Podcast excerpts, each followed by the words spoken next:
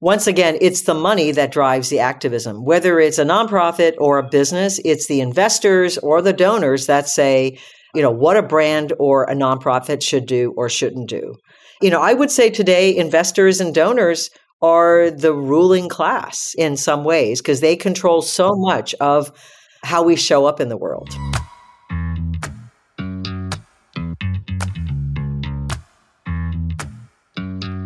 This is Evolve CPG's Brands for a Better World podcast, featuring purpose driven leaders who not only believe in better, but actively pursue it.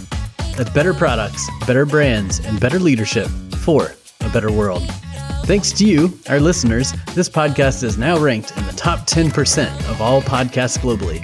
Let's not stop there, though. You can help us reach more people by taking a moment to leave us a rating or review, which is critical for podcast algorithms and by sharing your favorite episodes with your network. The more people we reach, the more good we can bring about in this world. If you work in the industry, you can also join our online community where we're going further, faster together at community.evolvecpg.com. I'm your host, Gage Mitchell, founder and creative director of Modern Species, a sustainable brand design agency helping better brands grow and scale their impact. Hello, impact driven professionals. On April 27th, we're co hosting an Impact Driven Community Day, a virtual event with programming that covers mindset, heartset, visioning, strategy, marketing, branding, and collaboration. It's from 8 a.m. to 4 p.m. Pacific, and the best part is, it's all free. Plus, you'll get to network with fellow impact driven leaders. Just visit impact driven.com for more information and to RSVP. And now back to the interview. On this episode, we're speaking with Miyoko Schinner, founder of Miyoko's Creamery, about brand activism, food colonialism, age and entrepreneurship, her unplanned exit from her namesake brand, and much more. Well, hello there. I'm Miyoko Schinner, and I am a long-time vegan activist and entrepreneur. I've had a whole bunch of businesses for the last 30, 35 years. Most recently, I'm the founder of Miyoko's Creamery. Uh, we'll talk more about that later. And I'm also the founder of two nonprofits Rancho Compasión, which is a farmed animal sanctuary, and LEAP, Leaders for Ethics, Animals, and the Planet, which is an alternative to 4 H and FFA. Nice. That's awesome. Thanks oh, I'm that. also an author. So I've written six cookbooks. That's a lot of cookbooks. That's not just like one cookbook. so no, no. That's amazing. And we'll kind of dive into some of that as we have our chat too. But I'm thankful for you to carving out some time to have this conversation. I've been looking forward to it for a little while. Partly just a, a, lot of what you do and put out into the world. I love your perspectives on things. So I just wanted to nerd out on some of those perspectives in the conversation and share yeah. it out. So I appreciate one it. of the th- things I've heard you talk about is this idea of you know activism and brands. One of the statements I, I saw you post, I think it was on LinkedIn. You mentioned that if you're not an activist, you're just a product peddler. Um, so I, I, love that statement because for me, it's like business is all about the mission and the purpose, right? Otherwise, why are you doing it? So I'm curious, where did your activist spirit came from, and what would you say you feel is the role of business and brands and activism? Yeah, you know, the whole idea, the merger of brands and activism is something that took me a long time to sort of evolve within myself and understand how business actually could be that.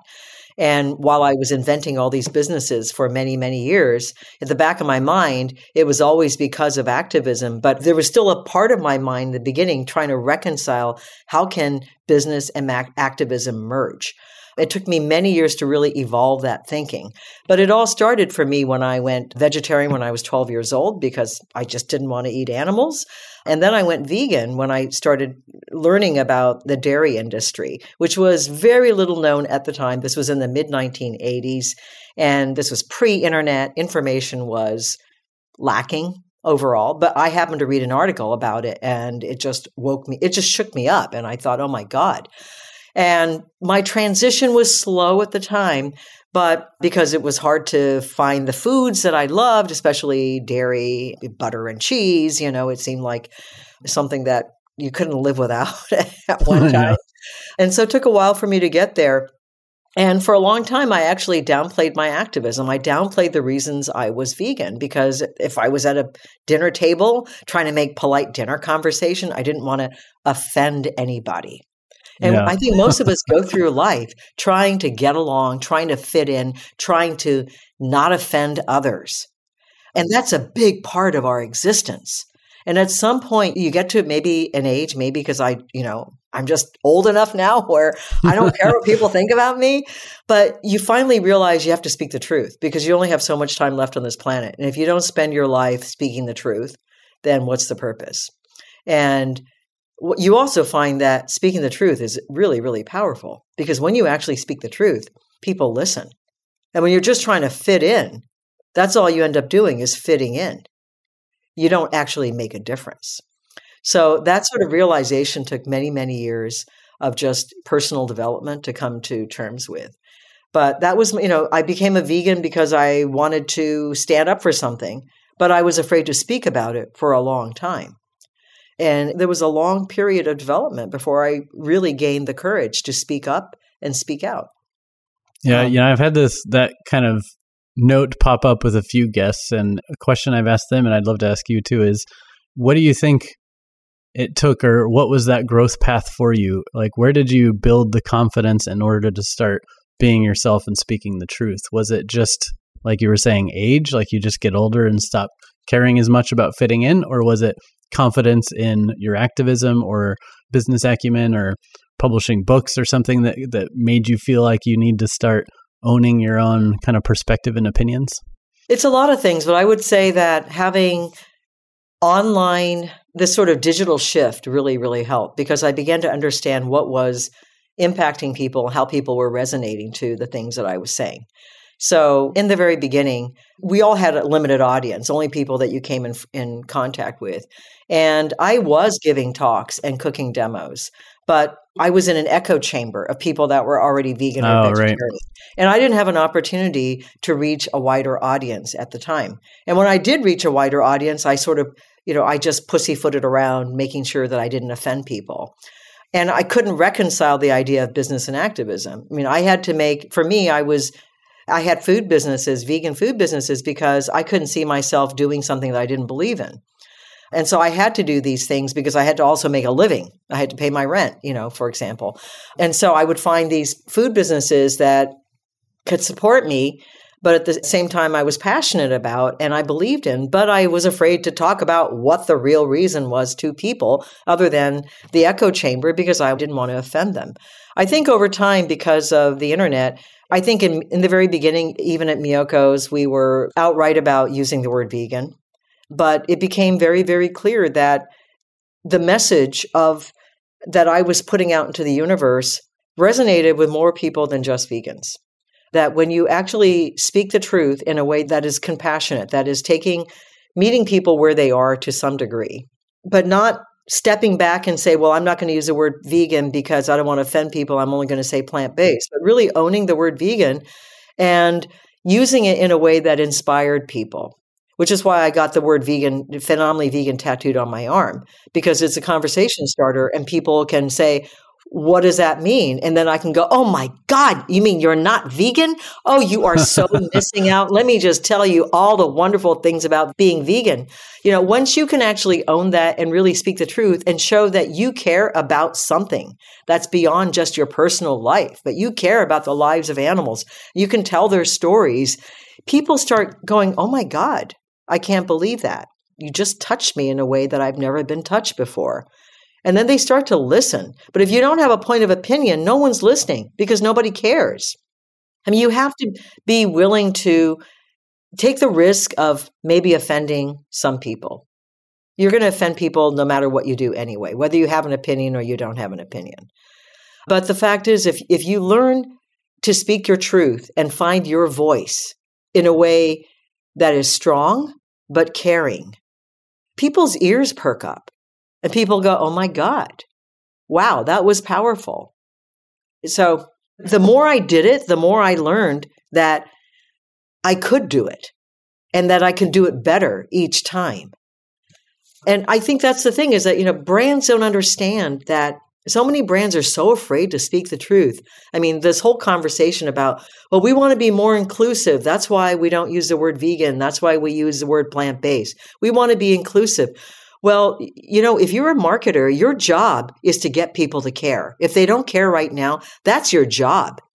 And if you can't get people to care and all you're going to do is play the safe game and play where people are already operating, then you're not a very successful marketer. Absolutely.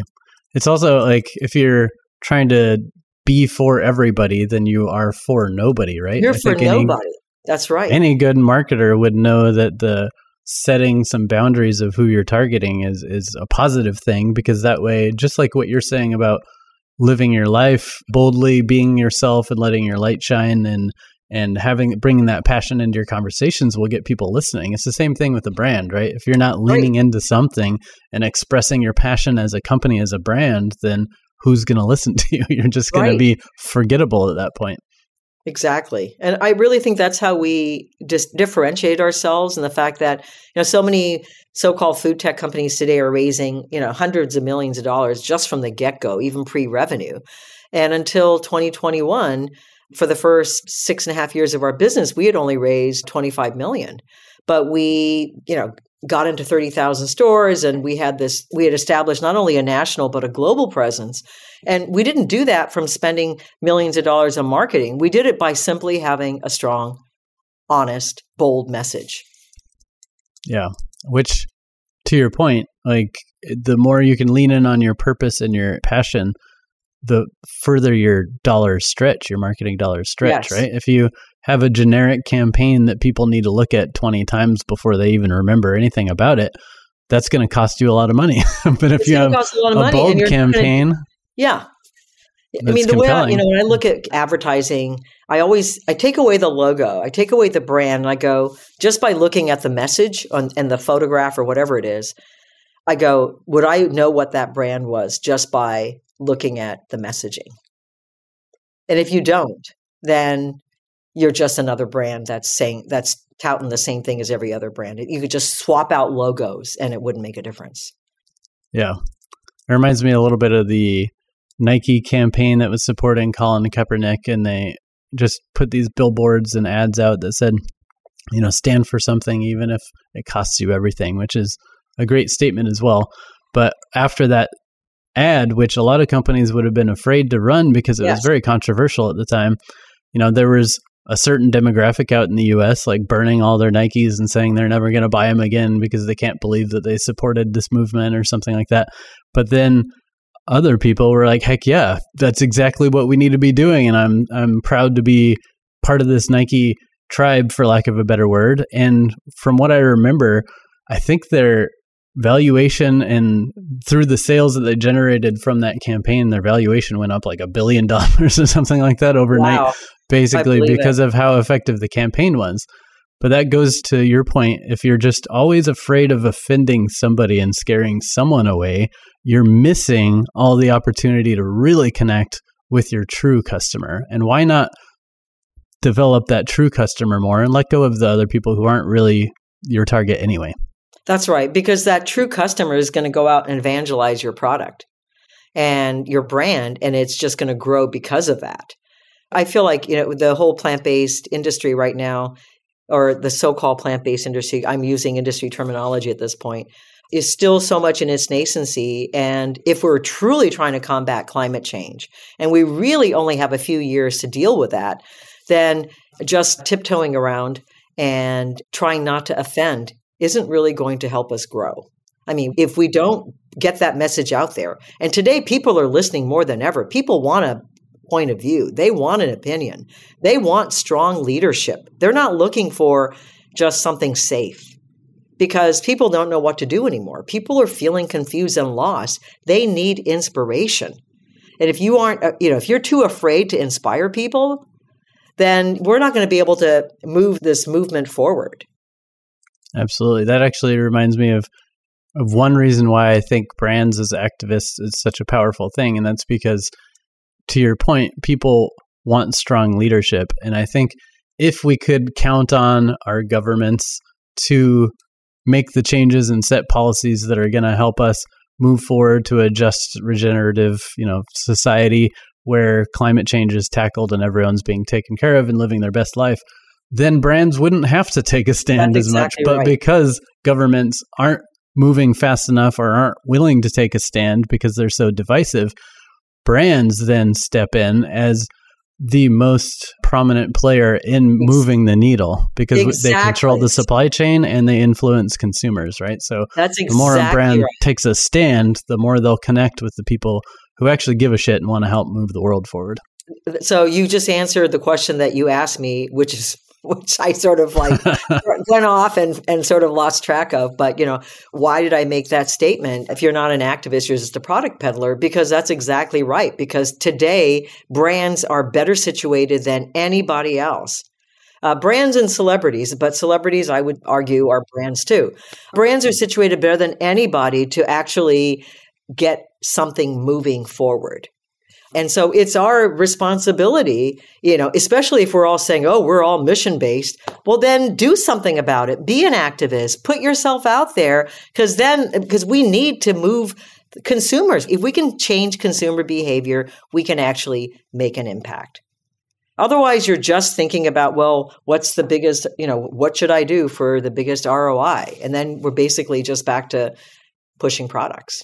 So I'm sorry I offended some people. I know I invest I offended some brands. I offended investors for sure. I've gotten really good at doing that. But the fact is, you know, we're not doing enough. You know, all these brands that and all these investors that say, yeah, you know, we care about the future. Well, then do something about it. If you really care about the future, then speak your truth. But they won't. Yeah, I love that. And it just makes me think like if nobody's offended, are you really even trying hard enough? No. because like you said, if you're not willing to speak your truth, like when you speak your truth, there's going to be people who agree and people who disagree. But if you're not speaking your truth and you just take the neutral ground, then yeah, you can get away without offending anybody, but you're also not going to inspire anybody. So if you're The truly aiming to inspire, you have to be willing to offend, right? Right. You absolutely have to be willing to offend. And and hopefully that groundswell grows of those that are inspired enough to actually create a movement. I mean, at this point, what we need is a grassroots movement because the government, you know, sure ain't going to do anything as you were saying. So we need to nurture that grassroots movement. We need consumers to be at the forefront of making change. I love it. I've done a lot of nonprofit leadership as well as just general community building and I guess serial entrepreneur, I suppose, of for profit businesses. And as I've kind of looked at the power of all those different avenues I've taken, I, while I love nonprofits and there's a good place for them, I truly believe that a mission driven for profit company has the best chance of changing the world because they are self funded, by which I mean they fund their activism through selling of good products. Ideally, if they're mission driven, their products themselves also change the world, are more sustainable, healthier, whatever. And then that way they can actually have a more sustainable impact model. Whereas nonprofits, again, there's a good place for them, but the only way they can move the needle is begging other people for money, which is variable and it takes a lot of time. But like uh, mission driven for profit companies, I think, have the best chance of really pushing us forward. Yeah, I would agree. And I would also say that there's a role for nonprofits as well, because the idea is pure activism on the part of most nonprofits, I would hope. Although at this point, I think there's a, I've, you know, there's been, for example, organizations like Greenpeace that have just really changed quite a bit since their inception and, and they're more, they're toning down their messaging much more than they did initially when they first started and they were far more activist. So mm-hmm. even in the nonprofit sector, we're seeing a lot of toning down of the messaging because once again, it's the money that drives the activism. Whether it's a nonprofit or a business, it's the investors or the donors that say, you know, what a brand or a nonprofit should do or shouldn't do. You know, I would say today investors and donors are the ruling class in some ways because they control so mm-hmm. much of how we show up in the world. Yeah, investors, donors, and then maybe like lobbyists or something like that on the yes. government side, right? And it's always the classic statement of follow the money. It's it's wherever that money is coming from is is where the power is. But I like to think that purpose driven businesses are able to help shift some of that money. Granted, to your point, it's a lot of investors, but hopefully good and more and more good investors I think are popping up that are are mission driven and taking the longer view and investing in purpose. So I think I'm excited to see that movement gener- or moving along where we can shift businesses to a little bit more of a stakeholder model than a shareholder model through better shareholders, right? Better shareholders who know that yes. they're putting the money towards something important and they're willing to take a little bit of a backseat to the mission. Absolutely. No, we absolutely have to shift how funding occurs in this country, not just for nonprofits, but for brands. We really do. Yeah. Especially with the complete inequities in funding as well. I think yes. that's priority number one. And then maybe co priority number one is also just get more of that money shifted to impact driven businesses that are making the world a better place instead of extracting from the environment and people. So, with that said, I love that kind of angle that you take with the brands as activists. But another angle that popped up that I thought would be fun to dive into a little bit is this idea of food colonialism. And yes, it's, it was piqued by one of your pet peeves, alternative protein, as basically a form of food colonialism. So, can you break that particular colonialism down and then just talk about like where, how else you see that affecting modern food culture? Yeah, uh, food colonialism I define as the act of one culture imposing how we eat upon other cultures. And we all know that the Western diet has impacted much of the world to the point that we're defining what food is by how we eat here in the United States largely. I'm, I'm not even saying Europe. But, you know, we here in the United States are blind to the fact that other cultures have eaten other ways for centuries and have done just fine. And we have this idea that we need animal protein, which is also a recent phenomenon because Americans have never eaten this much meat in their lives. I mean, this is something that, you know, really has increased over the last hundred years or so, but pr- predominant really since World War II is really when the rise in animal products has started. But we sort of assume that we need to help other communities eat the same way we do. I was just horrified one time when I was in Vietnam. We were looking at our cashew supply chain there, and there was this giant billboard from Nestle about how they were bringing good dairy nutrition to Vietnam. Well, Vietnam d- didn't have a dairy culture. I mean, they they didn't yeah. they, they never had dairy, and there's no reason all of a sudden after you know thousands of years that they all of a sudden they need it.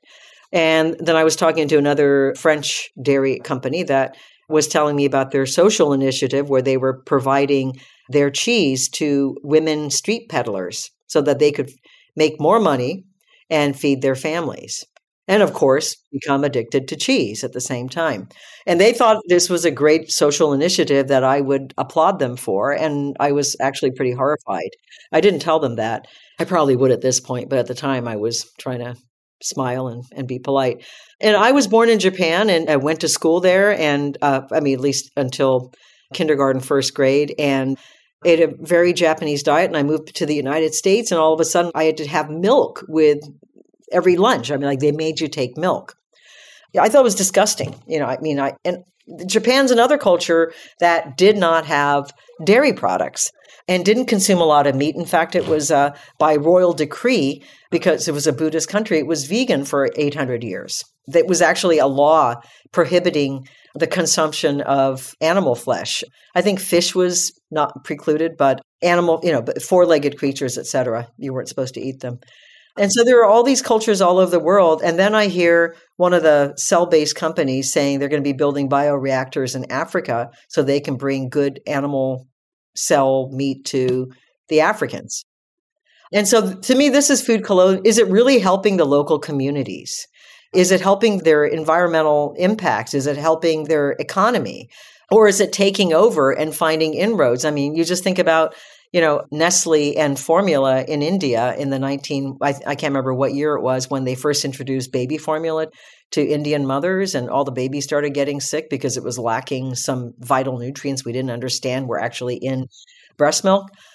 But when a Western country infiltrates another culture and imposes their food values upon them and makes a cultural shift that impacts everything from how they eat, which means it impacts the economics and allows the Western culture, the Western companies to benefit economically, that is food colonialism. It's been going on for centuries, uh, actually, but little by little. But it is becoming very, very serious in the last few decades. And that is what I'm afraid of as we invent the, the reinvent the future of food. When we start thinking about what should the future of food look like, I don't want to make the same mistakes that we have in the past.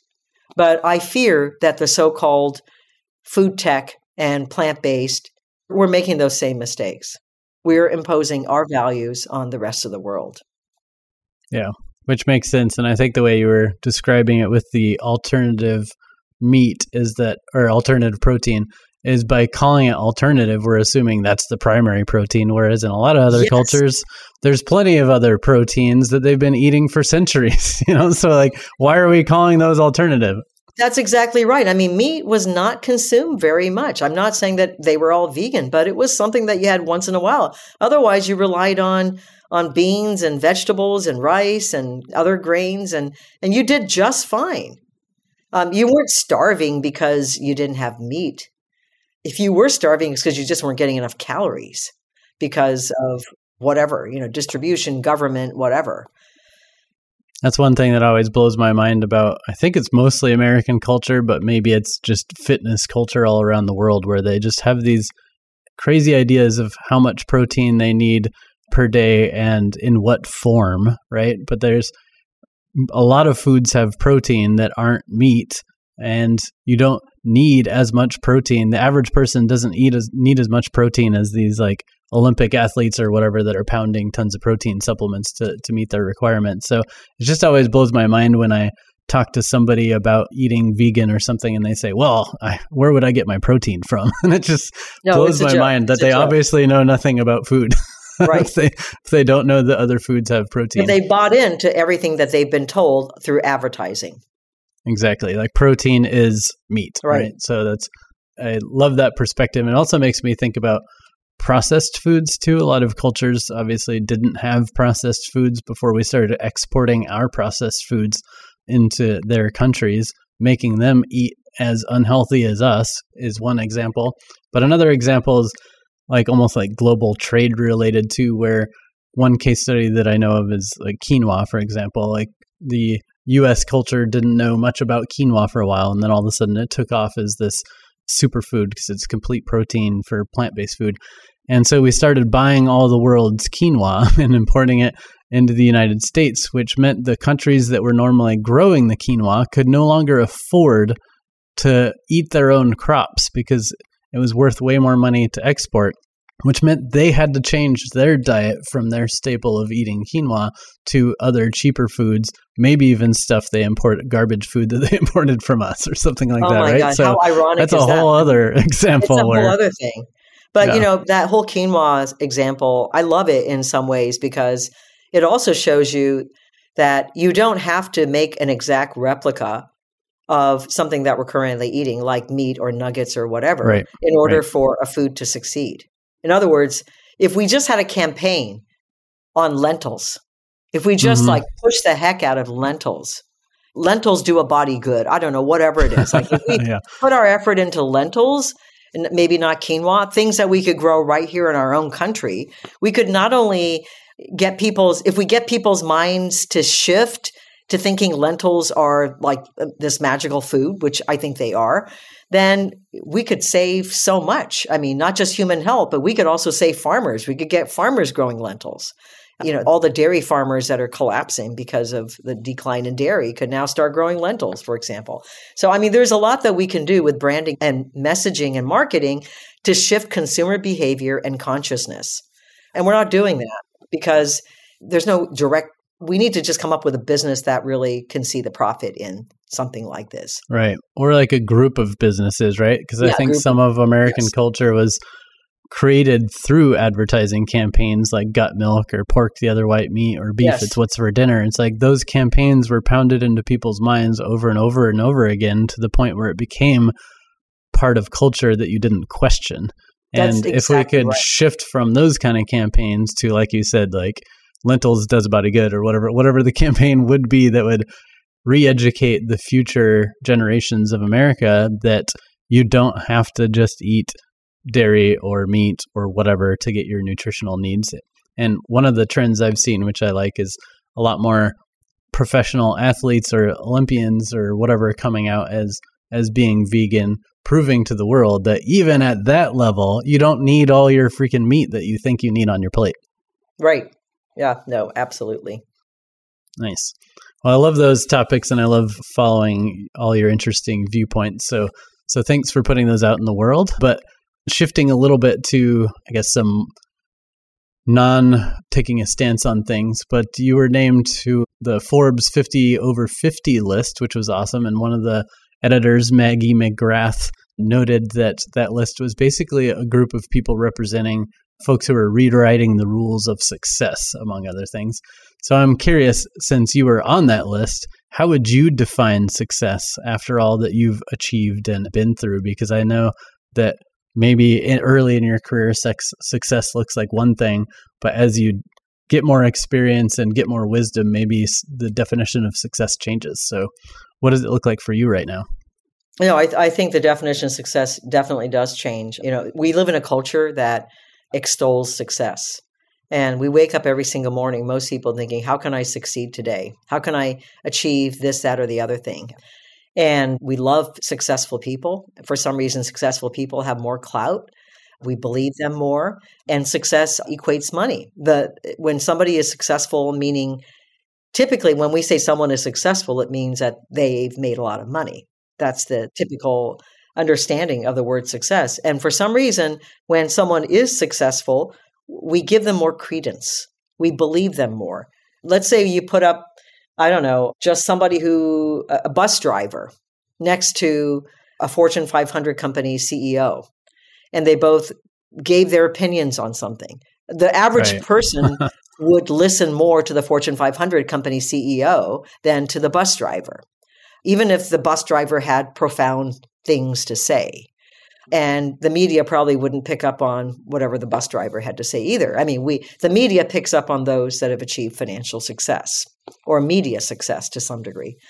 So it's this sort of forever recirculating system that keeps this notion of money equating success sort of in the forefront of our minds. And I think we need to rewrite what that means.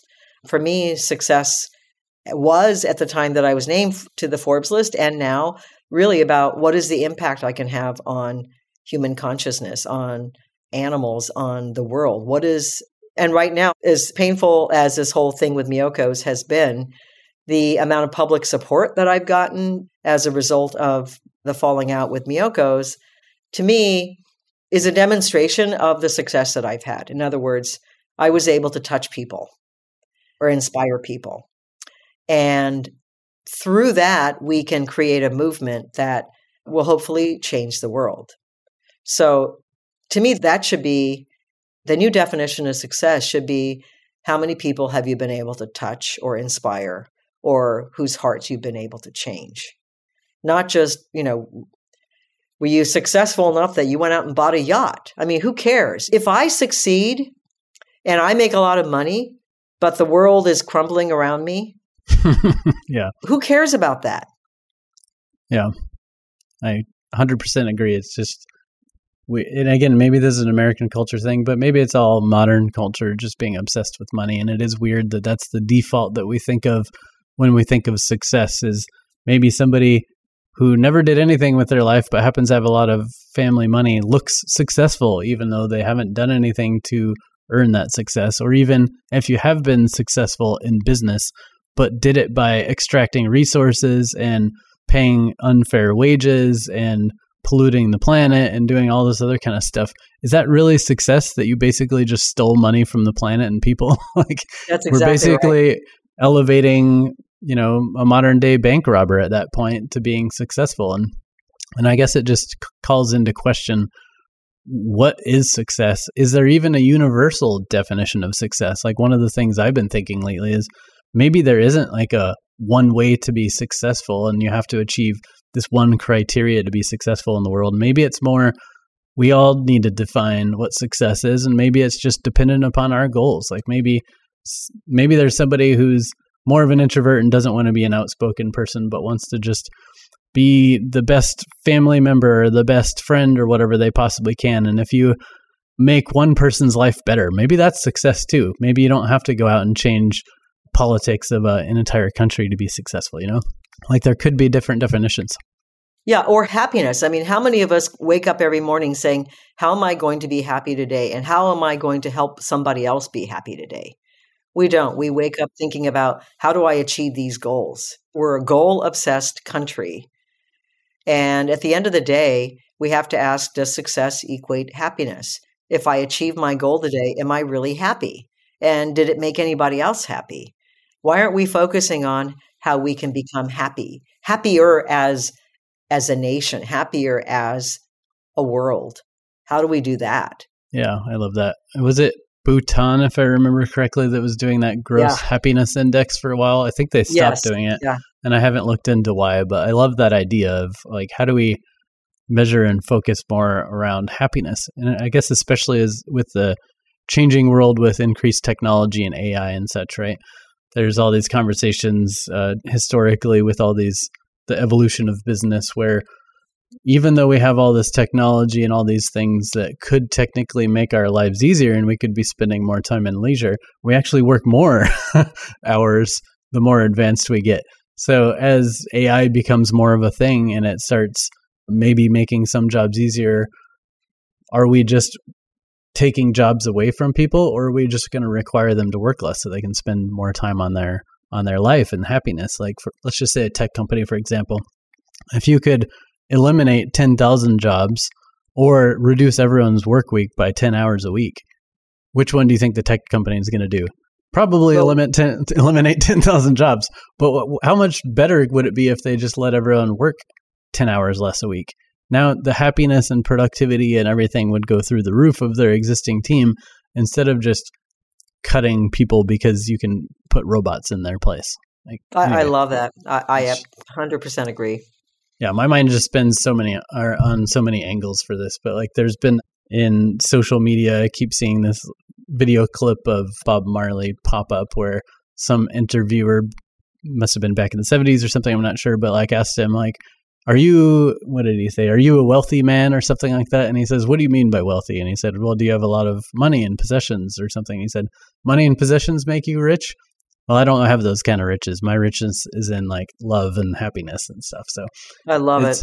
even def- defining wealth i think could be looked at in a different way so thanks for nerding out on success for a yeah. little bit and speaking of which i have a lot of you were nominated to the 50 over 50 list which was amazing and i think I was doing a little research, and you started Miyoko's Creamery after lots of other successes, but at uh, age 57, if I got the yes, that's correct dates right. Okay, and I have lots of conversations with people, and they're like, let's say 30s and 40s, who are like, well, I don't, don't really love what I'm doing, but it's too late to change or shift or start a new career. And I'm always telling really? them, like, what are you talking about? What, how is it too late? You still have like 30, 40 years of good working life left that you could be making a big impact in something. So don't wait, just go and start doing whatever makes your heart light up, right? So you as perfect evidence of it's not too late because you founded this amazing company at age 57. I guess what I would love to know is what advice would you have for people who feel like maybe 30s, 40s, or 50s is too late to make a shift and start doing what they love? Oh my God. I think you just, okay, I'm going to go back to Nike, but remember that first slogan they came up with? Just do it. Yeah. um, nice. I hate to say it, but you know, I talk to so many people who are out there planning everything to perfection to the point that they never actually get started. And you just have to get started. You know, honestly, if I think part of the problem with youth is that they haven't built, it's like bodybuilding or anything you have to actually work at it to build the muscles. And I think life is, you have to build the muscles for life. And sometimes you don't have it quite yet when you're in your 30s or maybe even your 40s, because usually by then you're getting overwhelmed by life. Like maybe you've had kids and family and parents dying and, you know, I don't know, bad coworkers and, you know, shit is happening. And so you're feeling really, really overwhelmed and you're still relatively young in life. And so you haven't built up the life muscles yet. So when I hear young people complain about things like that, I often think you just haven't built those life muscles. So I would just, you know, encourage them, pick yourself up. You're going to fall down many times in life, but you only have this one life. So you know, give it a go. And as long as you have energy, that's the other thing is, yeah, eat well and exercise so you have the energy to continue doing things. I mean, you know, I have enough energy to start a new project. I mean, I, I'm not tired yet. So if I can do it at 65, then you can do it when you're in your 30s and 40s. Yeah, absolutely. I agree. So, but I think part of that conversation too is sometimes people are thinking, well, I've just spent 10, 20 years or whatever in this one career, and now I'm going to start all over in this other. And that goes back to the energy that you're talking about.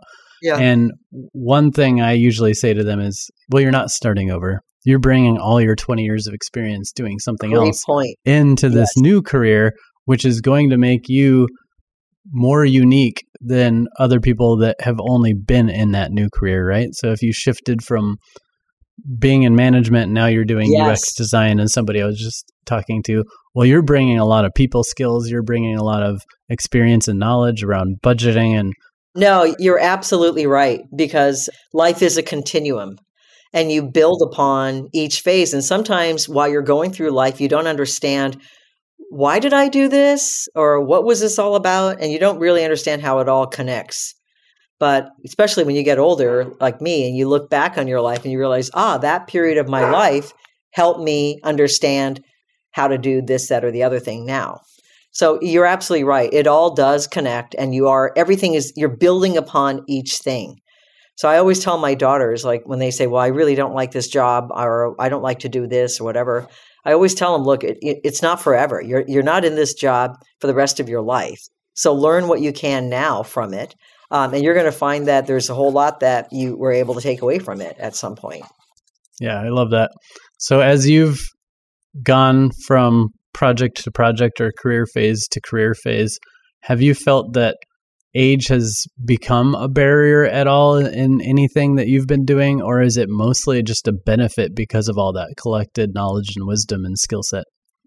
I mean, I feel for myself, it's a benefit because it's all now beginning to make sense. Why did I do certain things at certain points in my life? Like it's almost like there was a great, you know, I don't know, I don't know, a God that designed my life and said, you need to go through this at this time and this at that time. And despite what I'm going through right now, I'm figuring there's probably a reason for all of this as well, too. So there's a lot of things that I did or happened to me years ago that didn't make any sense. And I began to wonder, why did I spend three years doing this? And now it's all sort of beginning to make sense. So, yeah, I think, yes. That's awesome. It yeah. kind of reminds me of the song lyric you don't always get what you want, but you get what you need, right? So, That's right. so you, yes. you yes. may not have the exact job you want right now, but you're getting critical experience that will make you better at that dream job in the future and it's all yes. part of the it's all part of your journey it's all part of the yes.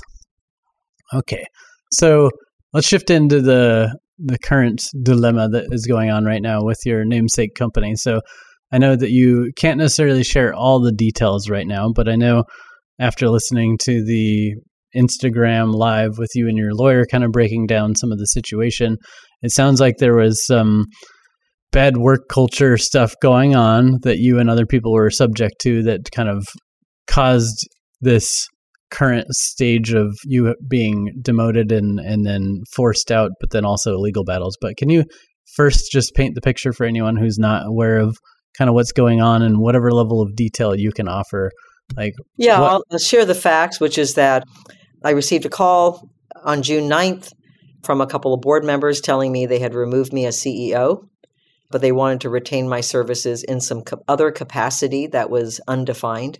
And then two months later, I was terminated from the company entirely.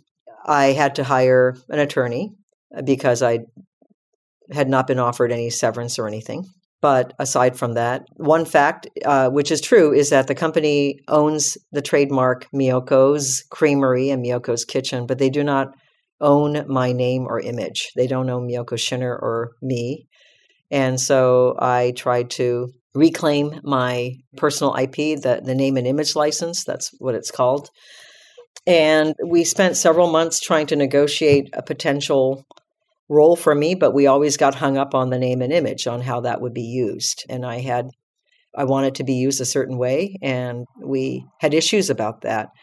And they also very, I had filed a complaint about something that had been bothering me for quite a while there and that I had complained verbally to the board about, which was the treatment of women by a certain individual. Actually, a couple of individuals. There was a consultant also. And it was something that I noticed. This is a whole other discussion about misogyny misogyny can be very very subtle and sometimes you don't recognize what's happening to you until you see it over and over again and it gets worse the, the more powerful you become the higher up in, a, in an organization you get for a woman that is or a person of color and you know the more is at stake the worse it can become and you start becoming challenged and at first you think it's not really misogyny maybe it's just me etc and then it happens over and over again and then you see it in other women or other people of color, and then you begin to see a pattern. And I had begun to complain about this thing about a year or so before I was let go. And in one meeting, I got very, very upset because of something that had happened that was extremely misogynistic, the way that I had been treated by a certain individual. And I got very upset and told the board that. I was visibly upset because it was it was so upsetting. So I finally, nothing was done. And I finally filed a written complaint and they put this individual under investigation. What I learned from HR people is that investigations typically wrap up in about six weeks. Well, this investigation's been going on nine months now, and there is still no results. So you know, that says a lot. So that's what this lawsuit is. You know, I countersued the company. So I didn't finish. They fired me. And then they, you know, I said, well, you don't, you can't use my name or image anymore. And then they accused me of stealing intellectual property. You know, I guess we were trying to negotiate something. I'm not really sure. I can't really speak that much about it. But at the end of the day, unbeknownst to me, they released eight months after they fired me, or six months after they fired me. They fired me on August 12th they released a press release saying that they had parted ways with me. They didn't tell me that, that they were going to be doing that. So I was shocked when that came out, an article came out. And then the next day, they sued me for stealing intellectual property.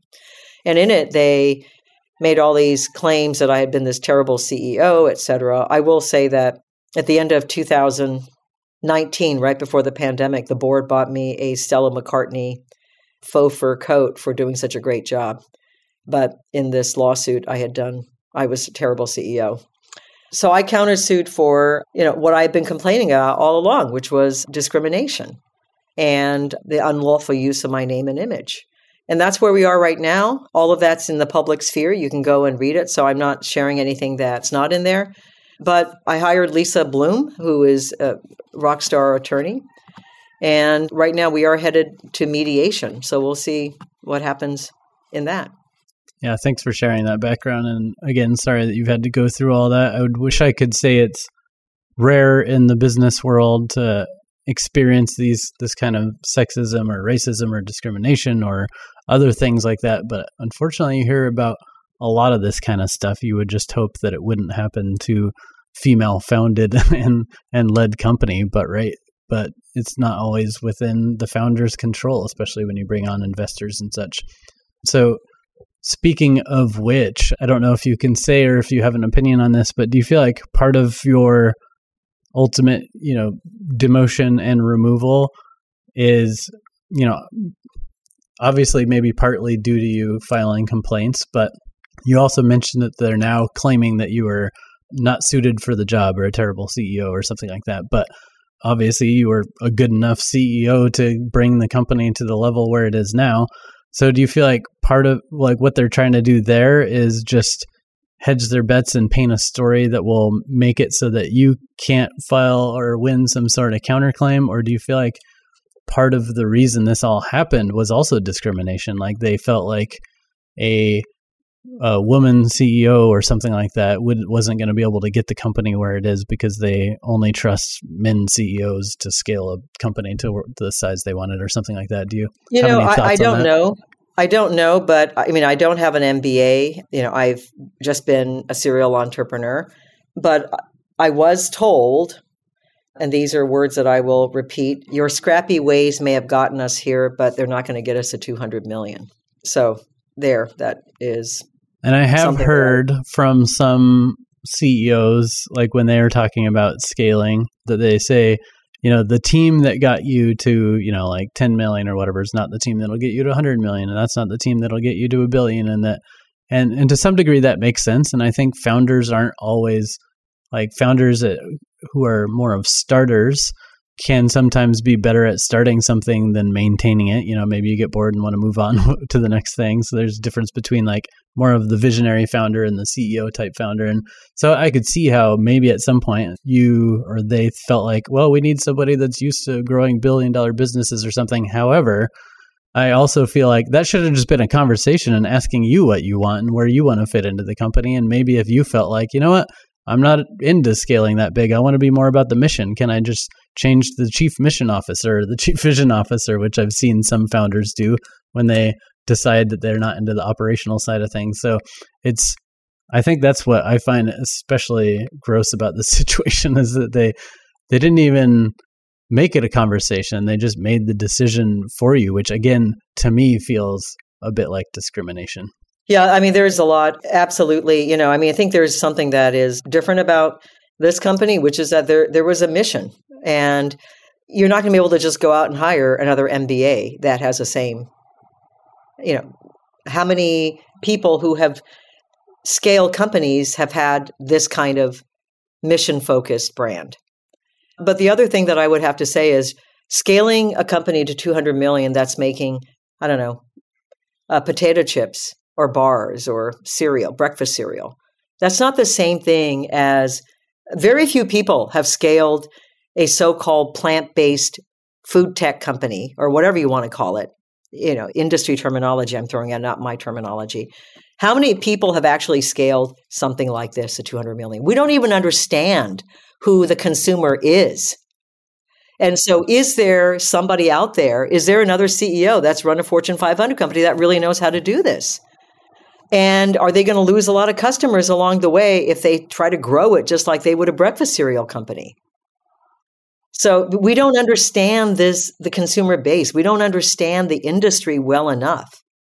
That you know there has to be a lot of intuition. Yeah, I've personally seen a lot of exactly what you're talking about.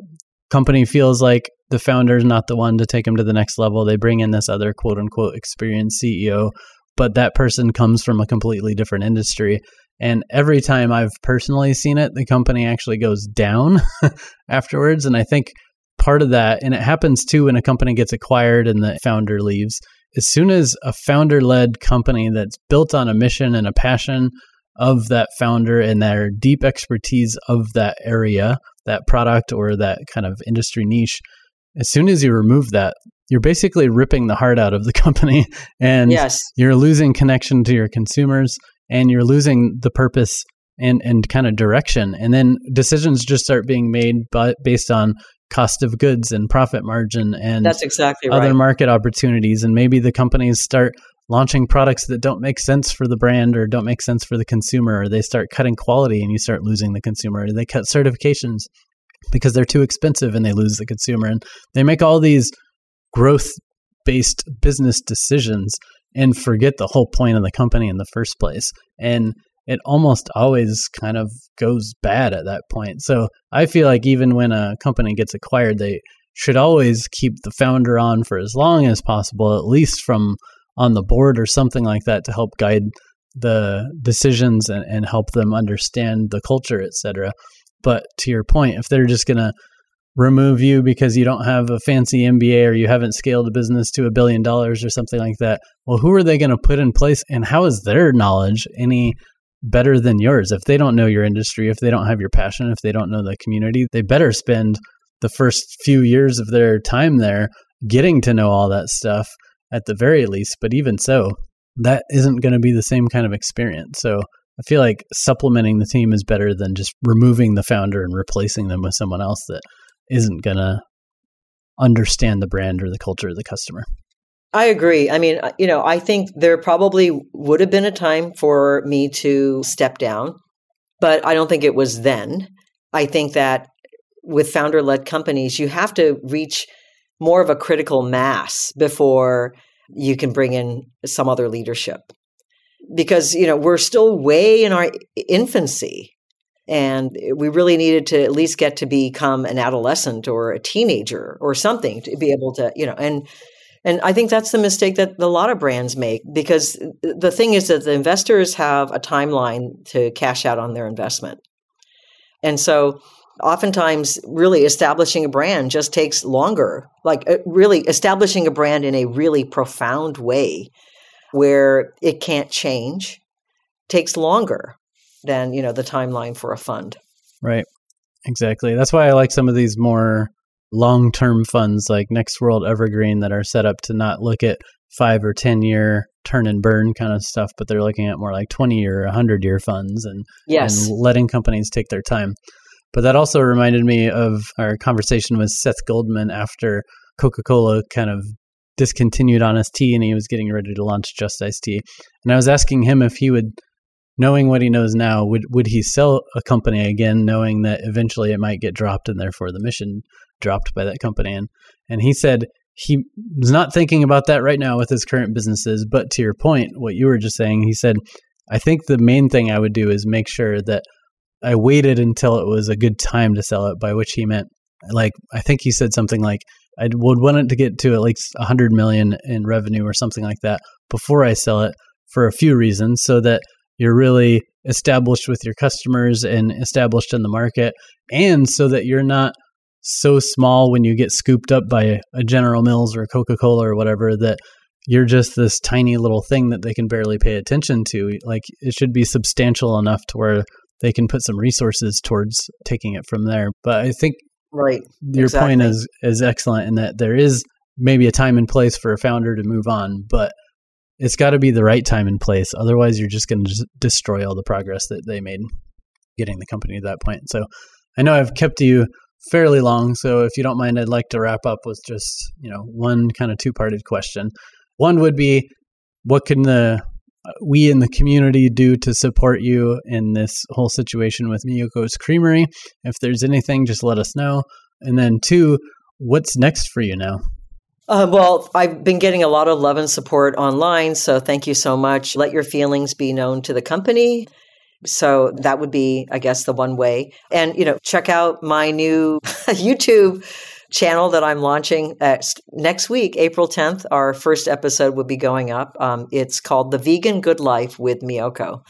And it's sort of a lifestyle cooking show. Um, so I'll be sharing lots of recipes, little tidbits down at the sanctuary with the animals. It's all about not just cooking, but sharing the food with people and animals.